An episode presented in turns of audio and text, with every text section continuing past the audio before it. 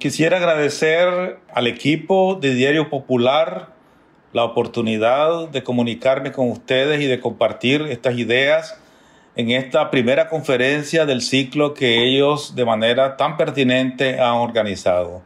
Les felicito por ser un medio virtual, alternativo, que presenta información, que comparte ideas y que estas ideas ayudan a fortalecer nuestra dignidad patriótica nicaragüense. Muchas gracias a todos ustedes. El tema lo he titulado realmente Anticiparse y defender el proceso de Nicaragua ante la impune brutalidad imperial. Hoy es jueves 21 de octubre del año 2021 y quiero comenzar con una frase compartida recientemente el 16 de octubre por el Papa Francisco que dice: a los países poderosos pido que cesen las agresiones, bloqueos, sanciones unilaterales contra cualquier país en cualquier lugar de la tierra. Y quiero citar a dos escritores norteamericanos, a Mark Twain, que dice: por eso soy antiimperialista, me opongo a que el águila clave sus garras en cualquier otra tierra. Y otra frase del célebre escritor norteamericano al cual Rubén Darío siempre brindó un gran aprecio y un gran respeto: las sombras caerán detrás de ti. Inicio señalando las pautas básicas del contexto actual. La jornada cívica electoral de Nicaragua, legítimo y soberano proceso político nacional, se desarrolla en un conjunto y en un complejo escenario, aunque sereno, estable y seguro, fortalecido de dignidad patriótica, esperanza solidaria y compromiso popular. Hay en este particular contexto dos circunstancias a considerar. En primer lugar, las diversas preocupaciones y limitaciones que impone la incierta pandemia que Nicaragua ha abordado con inteligente solidaridad desde su realidad y cuyo efecto se prolonga y agobia al mundo, impacta la salud pública y la vida socioeconómica, por lo que se restringe la movilización masiva de los candidatos y de los simpatizantes, realizándose la campaña posible mediante asambleas con grupos pequeños, contactos directos con electores, difusión en medios convencionales y virtuales, redes sociales, publicidad gráfica en espacios públicos. La segunda circunstancia importante es que las consecuencias de la autodescalificación y autodestrucción de algunos opositores que se excluyeron de la oportunidad de conquistar espacios cívicos legítimos propios mediante la contienda política en el marco constitucional, al dejarse comprar por intereses injerencistas de potencia extranjera, que los arrastró sin contemplación a embarcarse como instrumentos irracionales, útiles y descartables, no solo en el drama destructivo del fallido golpe de Estado, sino que, a pesar de la amnistía decretada con ineludible condición de perdón y no repetición, varios, cegados por la impunidad que pretende tutelar el agresor, continuaron con similares prácticas descaradas, lo que los puso en abierta posición criminal, antipatriótica y de complicidad para seguir procurando desestabilizar al país, ser insensibles pregoneros de manipulación y desinformación, atentando de manera inhumana y sumisa contra el bienestar común, pretendiendo ceder la independencia y sacrificar la soberanía, lo que por obligación del Estado y la sociedad no se puede permitir. En la infección viral del odio, la violencia, la manipulación y la traición a la patria, el peor de los pecados y el más repudiable de los delitos, según dicen el poeta latino Virgilio y el Dante Alighieri, autor de la Divina Comedia. Vamos al principio del asunto, el rumbo exitoso de Nicaragua. Pregunto, quienes pretendieron desprestigiar y destruir ese exitoso avance socioeconómico y político de Nicaragua que durante la última década, al concluir el año 2017, obtenía sorprendentes resultados según diversas fuentes nacionales e internacionales? Ubiquémonos en diciembre de ese año 2017.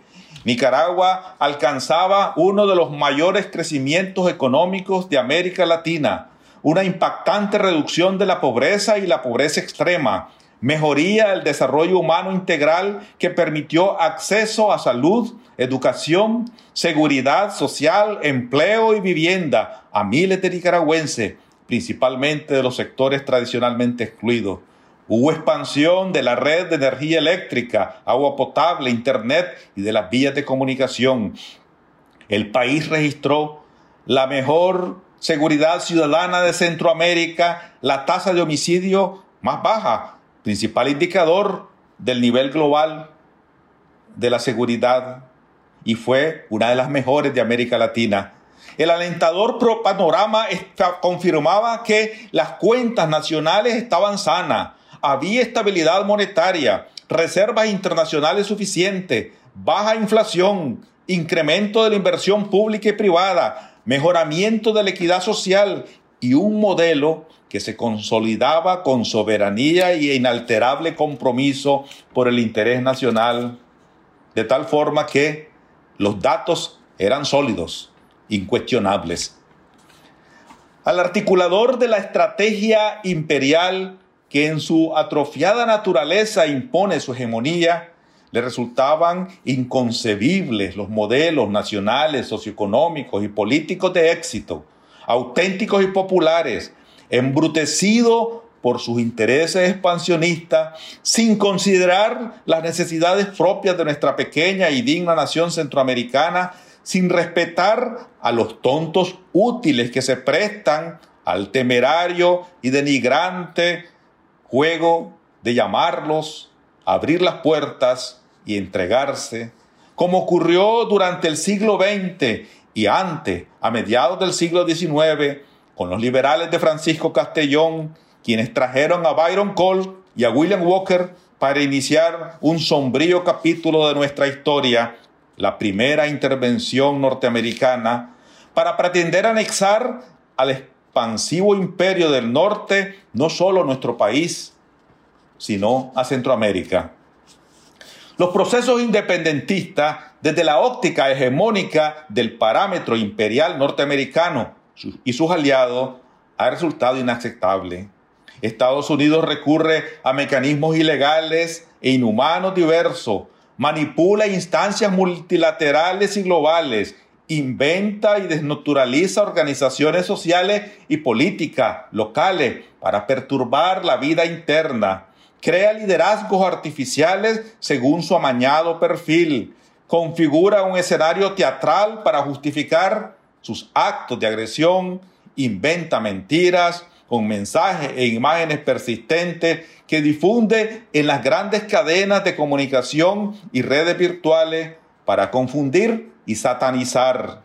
Impulsa desproporcionadas campañas mediáticas para activar emociones negativas, explotar los instintos, fracturar la sociedad, dividir a los pueblos y exacerbar las contradicciones locales para descarrilar el rumbo propio que el país, sus instituciones y organizaciones populares pretenden. El politólogo norteamericano Noam Chomsky reconoce, hoy por hoy, la única forma de que Estados Unidos ataque a un enemigo mucho más débil es construyendo una enorme ofensiva propagandística que lo exponga como el más absoluto e incluso como una amenaza a nuestra sobrevivencia misma. Esto es lo mismo que dijo Joseph Goebbels, ministro de propaganda nazi. Dijo: si la mentira es bastante grande y la dices con frecuencia, la gente empieza a creerla. Yo pregunto, ¿cómo explicar la desproporcionada campaña mediática de mentiras y tergiversaciones que activa sistemas publicitarios y diplomáticos para desacreditar y crear escenarios inexistentes, Nicaragua no es y no ha sido nunca enemiga de ningún pueblo del mundo, ni del gobierno ni pueblo de los Estados Unidos. Nunca ha agredido ni invadido a ningún país extranjero. No representa amenaza para el poderoso imperio del norte. Ha sido víctima de violencia, intervención y explotación de sus recursos. Ha sido transgredido su territorio por potencias coloniales de ayer y de hoy. Richard Nixon, el 37º presidente de los Estados Unidos, afirma: somos un imperio y cuando actuamos estamos creando una nueva realidad. El diplomático y académico nicaragüense Mario Barquero Baltodano, en su ensayo Estados Unidos de América, del puritanismo religioso a la sociopatía imperial, 2019, analiza: sin importar el jefe de Estado y de gobierno de turno, una característica invariable es el uso de la violencia en sus relaciones internacionales, la que puede ir desde sanciones, medidas coercitivas unilaterales, financiación a grupos de apoderamiento proxy, golpes de Estado, hasta intervención militar directa. Todas estas formas de agresión las ha usado y las usan los líderes políticos de Estados Unidos. El fracasado golpe de Estado de nuevo tipo ocurrido entre abril y julio del 2018, intentó romper el orden constitucional e imponer la anarquía. Tuvo grandes costos humanos, sociales, económicos y políticos. Perjudicó a miles de ciudadanos. Destruyó infraestructura pública y privada. Afectó el empleo. Lesionó la confianza institucional, social y comunitaria. Centenares de familias fueron golpeadas por el duelo. Fue perturbado el desempeño cotidiano de las ciudades y comunidades del país. Sin embargo, afortunadamente, la confusión, el desorden, la violencia destructiva y el odio irracional fueron frenados y superados por la organización social y política, la solidaridad, la responsabilidad y la coherente respuesta institucional. El Estado y la sociedad, en ejercicio de su propósito fundamental, el bien común, lograron restaurar el orden público, la movilización social y dar a conocer la verdad de los acontecimientos frente a la desmedida proliferación de calumnias y manipulaciones difundidas de manera imprudente y malintencionada, inventando verdades y sin verificar la evidencia a nivel nacional y global. La Comisión de la Verdad, Justicia y Paz, constituida por el Estado de Nicaragua para conocer los hechos, presentó en el cuarto informe preliminar, el 10 de julio del año 2019, un minucioso y comprobado reporte de los lamentables sucesos. Desafortunadamente, en consecuencia a ese dramático, fallido golpe de Estado, varias violaciones penales por los delitos cometidos identificaron responsabilidades particulares para enfrentar procesos de investigación, privación de libertad y sanciones conforme la legislación nacional. El Estado de Nicaragua decidió, no sin la inconformidad y resignación de muchas víctimas y sus familiares, promulgar la Ley de Amnistía del 8 de junio del año 2019. Como una voluntad del Estado para la búsqueda de la estabilidad, el aseguramiento de la paz y el mejoramiento de las condiciones económicas para el desarrollo integral de las familias nicaragüenses. En el artículo 3, esta ley de amnistía dice no repetición y enfatiza la inobservancia del principio de no repetición trae como consecuencia la revocación del beneficio establecido por esta ley. Autores materiales investigados o sancionados, los que no fueron investigados ni privados de la libertad, autores materiales e intelectuales, financiadores, asusadores o cómplices de los sucesos violentos y de destrucción, fueron perdonados. Hubo olvido del delito y perdón de la pena. Cesó la persecución penal con la salvedad clara: no repetición. Sin embargo, el objetivo de desestabilización de Estados Unidos y otros contra Nicaragua continuó con los mismos actores, métodos y medios ilícitos habían utilizado para perturbar la paz social y romper el orden constitucional algunos sectores empresariales, medios de comunicación, grupos religiosos, organizaciones no gubernamentales que se desviaron del propósito y la razón de su existencia, y agencias internacionales para financiar y crear conflictos, inventar realidades.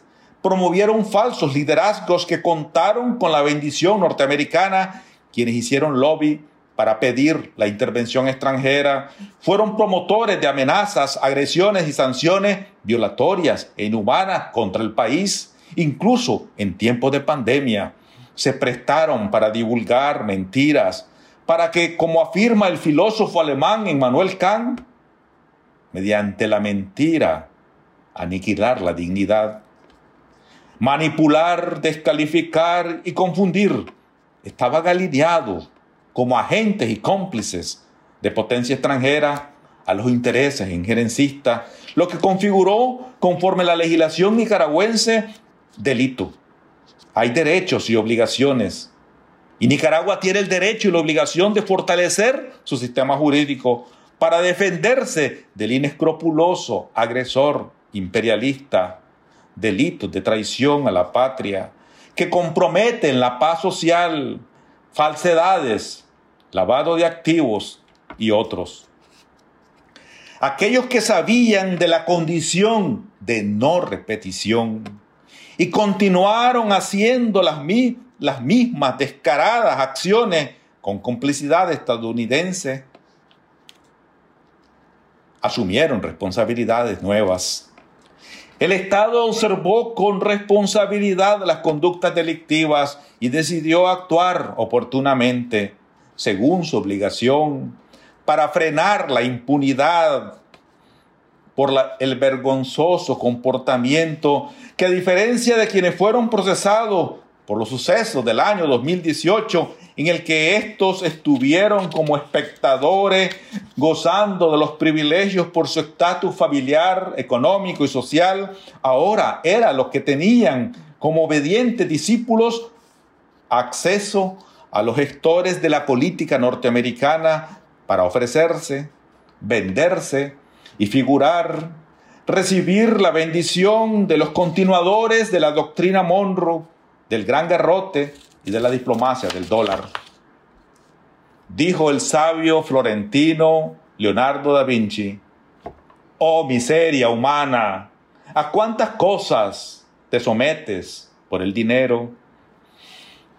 Previo a iniciar el proceso de las elecciones generales, conforme la Constitución y las leyes respectivas, era evidente que aquellos actores locales, oportunistas, obedientes al agresor extranjero, que habían sido financiados, instruidos y proclamados por el Departamento de Estado, como parte del grupo saldría el candidato y el séquito a ungir, que representara de mejor manera no la voluntad del interés electoral del pueblo nicaragüense, sino la estrategia norteamericana, para restaurar la dependencia del país, preservar las estructuras atrasadas y los beneficios de las clases privilegiadas.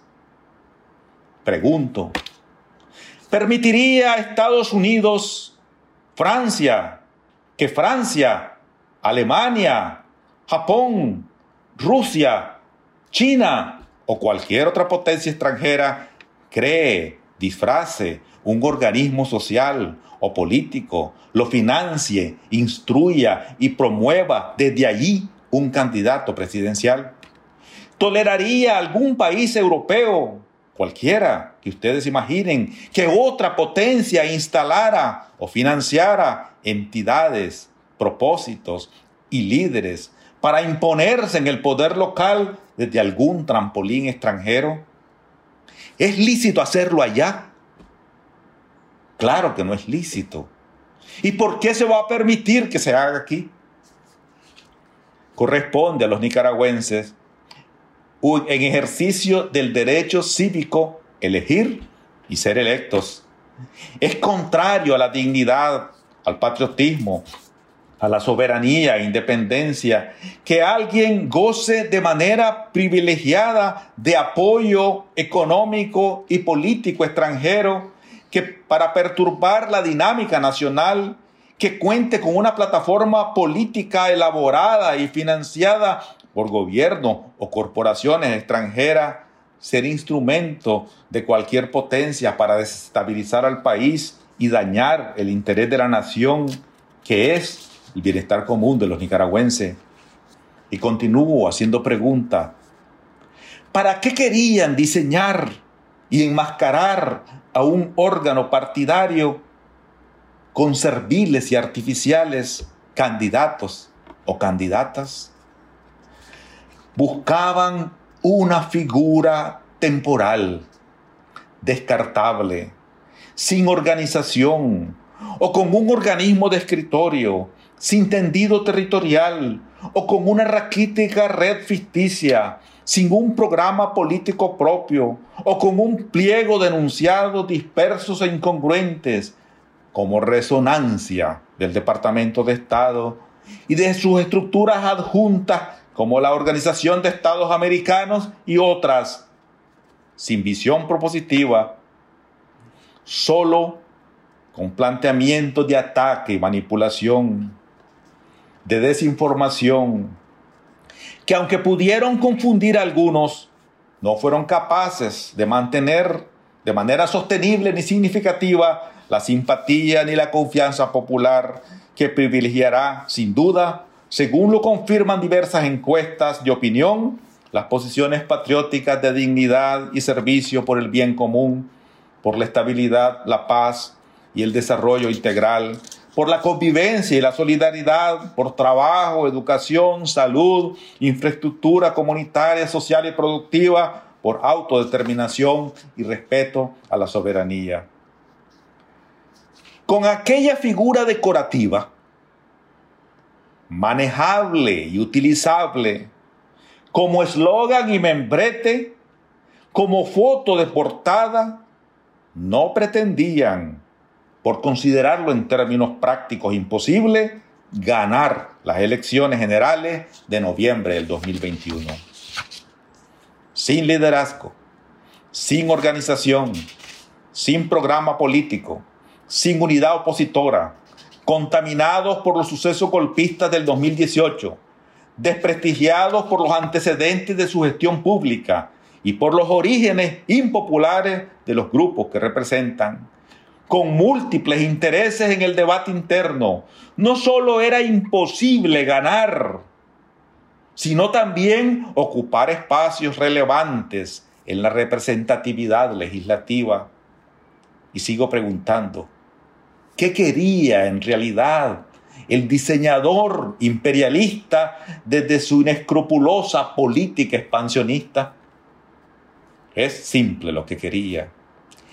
Ellos habían aceptado, en el escenario de lo posible, perder la elección. Quizás con el máximo esfuerzo podrían haber captado el voto no mayor del 20%.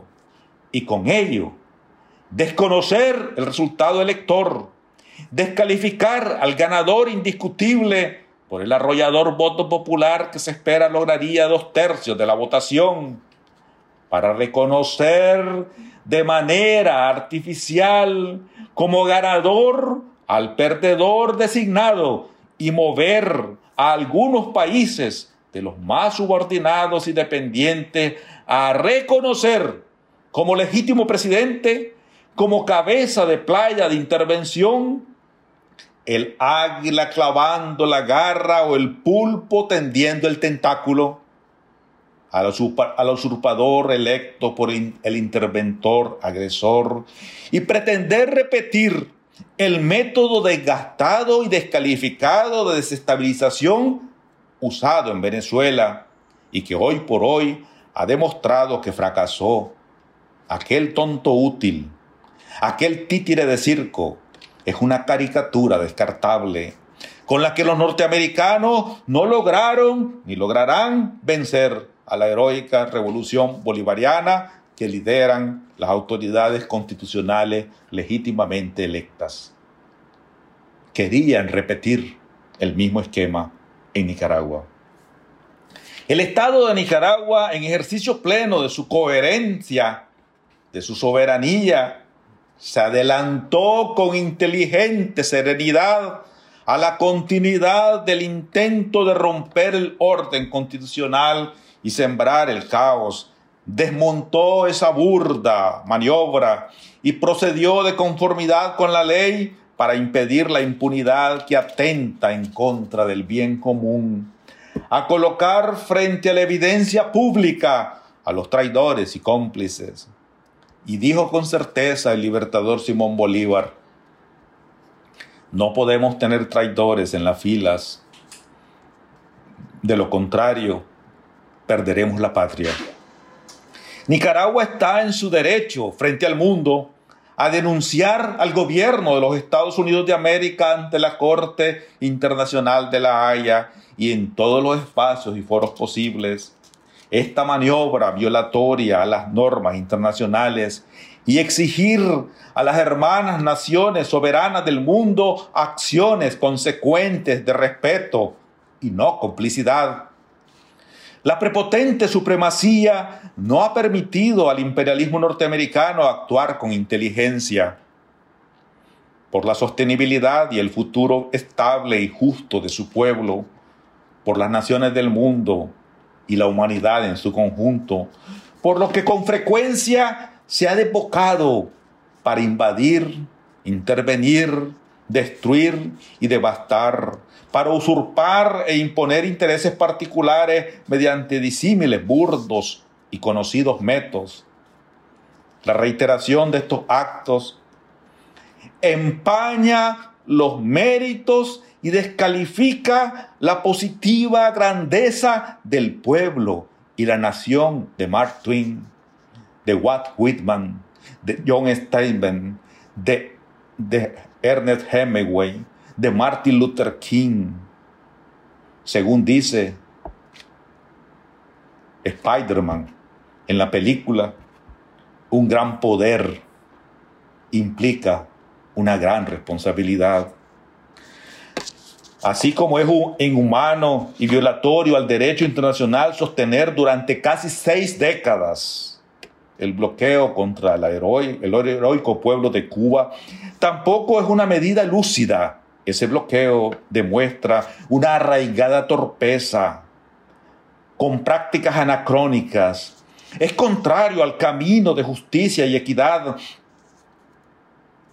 opuesta para fortalecer cualquier proceso político, democrático, nacional y popular que mejore la convivencia, la seguridad y la vida de las personas.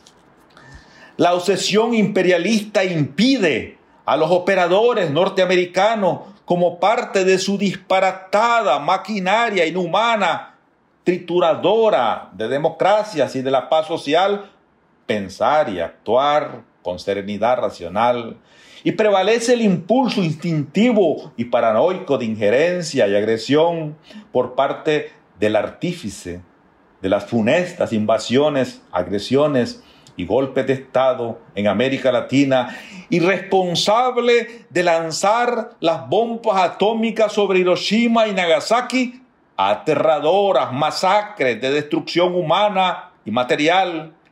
Son los crímenes de lesa humanidad más horribles de la historia que quedan en la impunidad por la complicidad del sistema mundial que procuran controlar. La desesperada pretensión externa lanzó sin escrúpulos al precipicio a ciertos organismos y liderazgos de ficción. En consecuencia, al haberse entregado por falta de dignidad y visión nacionalista, permitió que se quemaran algunas figuras locales, varios de los posibles grupos políticos opositores y organizaciones sociales fueron contaminados y desnaturalizados. Asociaciones de membrete se incorporaron en una imprecisa mezcla de efímeras siglas, lejos de la necesidad, identidad popular, sin estructuras orgánicas territoriales. Se derrumbaron ante el fracaso. Quedaron en evidencia porque a pesar de la confusión, la desinformación, el odio, la confrontación que generaron, la grave perturbación al orden público y a la vida social, económica y política del país, no lograron captar de manera permanente la atención social y mucho menos el compromiso de la mayoría de los ciudadanos. Y contrario a ello, las personas de buena voluntad de la organización comunitaria, social y política logró reaccionar y desmontar las intenciones criminales.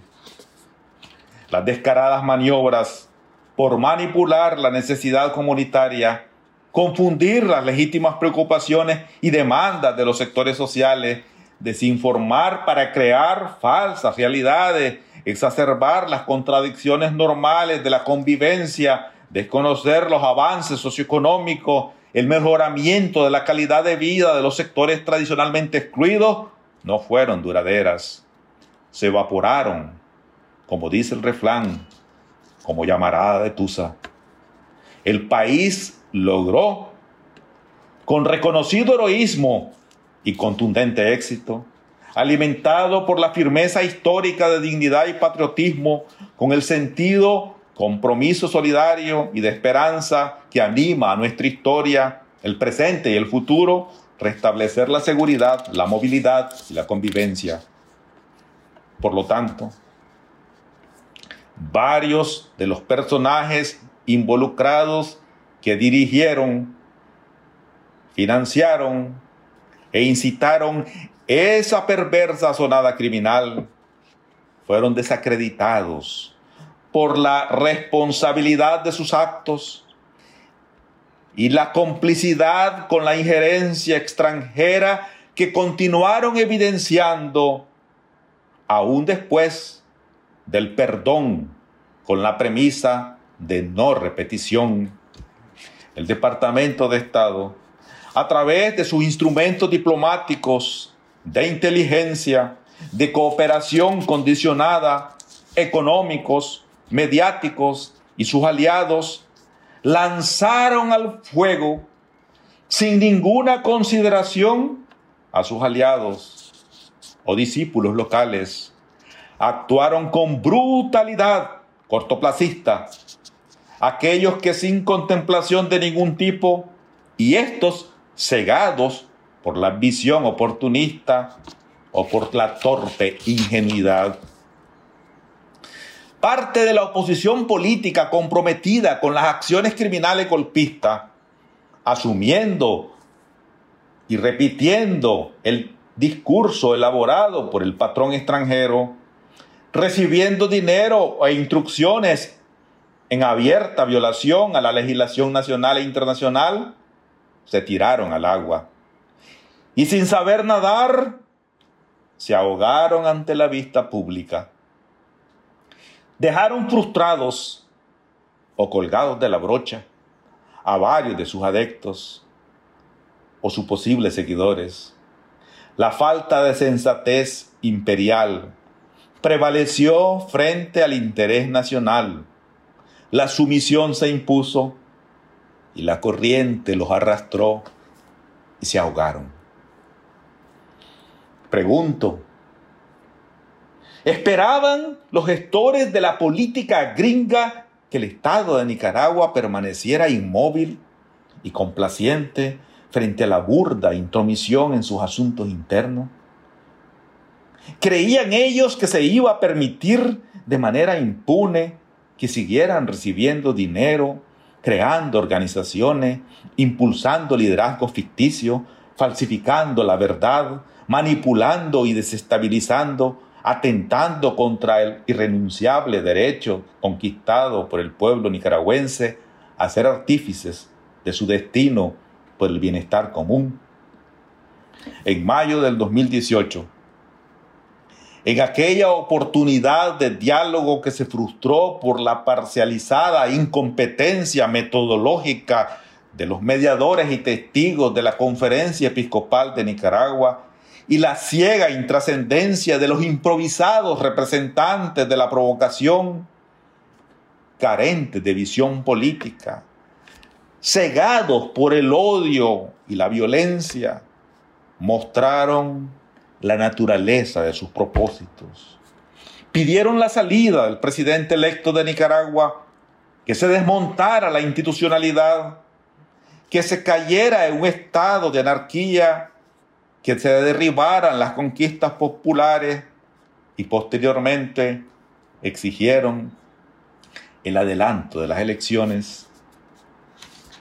El gobierno y los representantes de las organizaciones populares escucharon serenos los absurdos e irresponsables pretensiones y, habiendo ofrecido al exacerbado grupo disuelto en una nube de confusión y manipulación, que desistieran de la violencia para que continuáramos avanzando juntos por la consistente senda de prosperidad de la última década.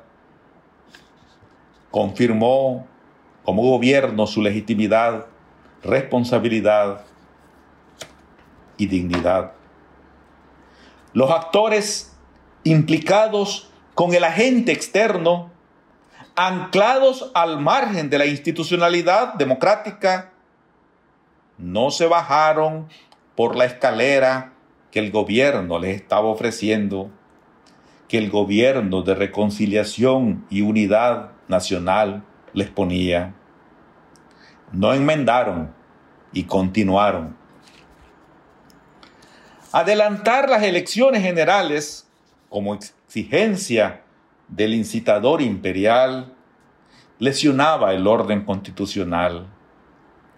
Aunque en realidad, como se sabe ahora, esos representantes que nunca fueron electos por nadie, sino designados por alguien, que carecían de estructuras orgánicas lícitas y de formulación programática, no tenían intención, ni la más mínima intención, ni estaban preparados para entrar de manera cívica en una contienda electoral adelantada.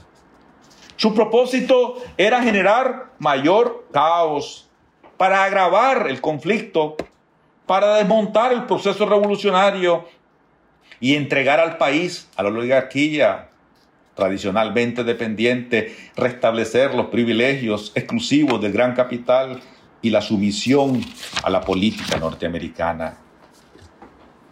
Se quemaron y se ahogaron.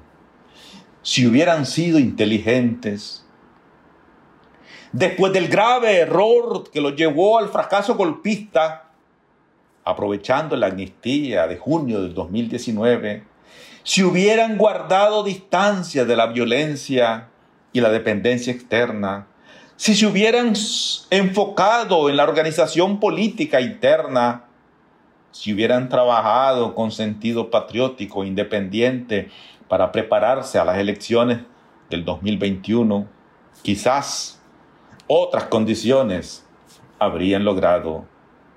Se quemaron, se ahogaron antes de tiempo. Estaban comprometidos con la continuidad de los actos de sometimiento y agresión. El decisor, quien los creó y dirigió, dejó que se quemaran, dejó que se ahogaran, los tiró a las llamas. Desde el precipicio más alto, los empujó al acantilado para ahogarlos. ¿Qué le importa al extranjero descartarlos y designar a otros? creyeron que la impunidad les iba a permitir continuar. No contaron con el coraje del liderazgo sandinista y de los nicaragüenses, la inclaudicable fortaleza de dignidad patriótica de la que está investida Nicaragua para defenderse de la amenaza, para protegerse de la agresión, bajo el amparo del Estado de Derecho, a la medida del interés popular, no del Estado de derecha, de la legislación nacional, no de la norma federal norteamericana, del derecho internacional, no de la complicidad sumisa de los satélites atemorizados o comprados por la amenaza, la sanción y el bloqueo, burdos e ilícitos mecanismos de las sombras que no prevalecerán. Y sigo preguntando, ¿quién actúa mal? La nación extranjera que financia, agrede y desestabiliza un proceso institucional, o la nación soberana e independiente que se defiende con sus instrumentos de derecho para desmontar esa agresión prepotente que atropella la legislación nacional e internacional. Pregunto, ¿por qué permitir la impune intromisión de Estados Unidos para quebrantar el orden constitucional y desestabilizar? Las naciones del mundo y las personas de buena voluntad deben escuchar el clamor popular de esta digna nación de Centroamérica, cuya historia de lucha confirma su vocación inclaudicable en la construcción de una sociedad más justa, equitativa, cristiana y solidaria, humanamente imperfecta, pero perfeccionable en este camino de lucha. Los posibles ausentes en las elecciones generales de noviembre del 2021 se excluyeron al actuar con insensatez y falto de inteligencia por el compromiso golpista y la persistencia de ser actores, agentes de intromisión y agresión de potencia extranjera. Es penoso y triste decirlo. Algunos compatriotas nuestros fueron instrumentos de traición a la patria. Se constituyen en sujetos de persecución penal que creyeron gozar de la impunidad por quien los alienta desde el poder norteamericano. El agresor actuó con brutal prepotencia imperial, proliferando amenazas, descalificando y destruyendo otras opciones cívicas que pudo respetar sin comprarlas ni someterlas como sumisos títeres del engranaje desestabilizador. A los tontos los hundió el agresor. Ahora es lamentable, pagan por el bien común las consecuencias de sus actos. El fortalecimiento democrático es participación popular efectiva en la gestión pública, económica, política, social y cultural. Promueve el acceso al desarrollo integral con equidad y solidaridad. No es sinónimo de impunidad, ni se limita a la participación electoral, que es un episodio complementario y necesario en el que el voto popular de los nicaragüenses reafirma su vocación cívica opuesta a la perturbación externa y a la desestabilización para frustrar ese camino de bien común por el bien vivir, que es equilibrio con el entorno natural, desarrollo social inclusivo, convivencia en paz, seguridad y prosperidad. Y continúo preguntando, ¿por qué los voceros de algunas naciones y organizaciones internacionales se confunden y se prestan al tenebroso juego inhumano que activa el agresor? ¿Son coautores o ingenuos? ¿Están desinformados o manipulados? ¿Tienen miedo? ¿Prefieren el silencio o la indiferencia cómplice? ¿Cómo van a colocarse, por el motivo que sea, al lado de quien sistemáticamente ha pretendido ser el árbitro y gendarme que impulsa o crea cualquier acto ilícito y sombrío sin pretender asumir ninguna consecuencia. No es lícito que otros se atribuyan el derecho a discutir y decidir lo que compete a cada nación soberana en el marco de su institucionalidad. Las naciones, los foros internacionales, las organizaciones y movimientos sociales y políticos por la autodeterminación de los pueblos, estamos obligados a contribuir a la convivencia pacífica, al desarrollo sostenible y a la prosperidad con equidad. Es inhumano, opuesto al derecho internacional, no cristiano, ni compatible con los principios de relaciones de diálogo, respeto y cooperación que debe prevalecer entre las naciones del mundo.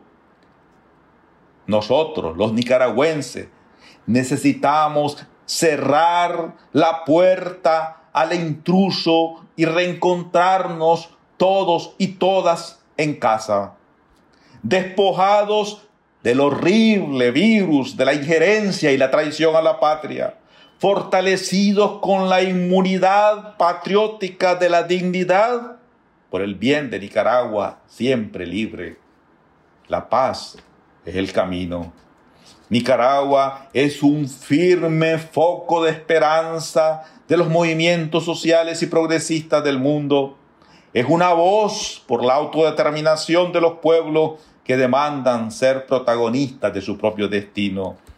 La sociedad y el Estado de Nicaragua continúan en su proceso democrático y popular como parte del rumbo esencial de prosperidad, equidad, solidaridad, seguridad y paz, actuando con firme legitimidad para defenderse ante el inescrupuloso aparato del poderoso Estado agresor, sus adeptos, cómplices, agentes o instrumentos de conflicto, falsedad y manipulación, para cortar los envenenados tentáculos con los que se suele expandir entre las naciones más débiles, agigantados por la valentía de la verdad, como David frente a Goliat, con el temple de la fe, el heroísmo y el honor, como lo hizo Sandino antes, y como lo hacemos los nicaragüenses patriotas y de buena voluntad ahora.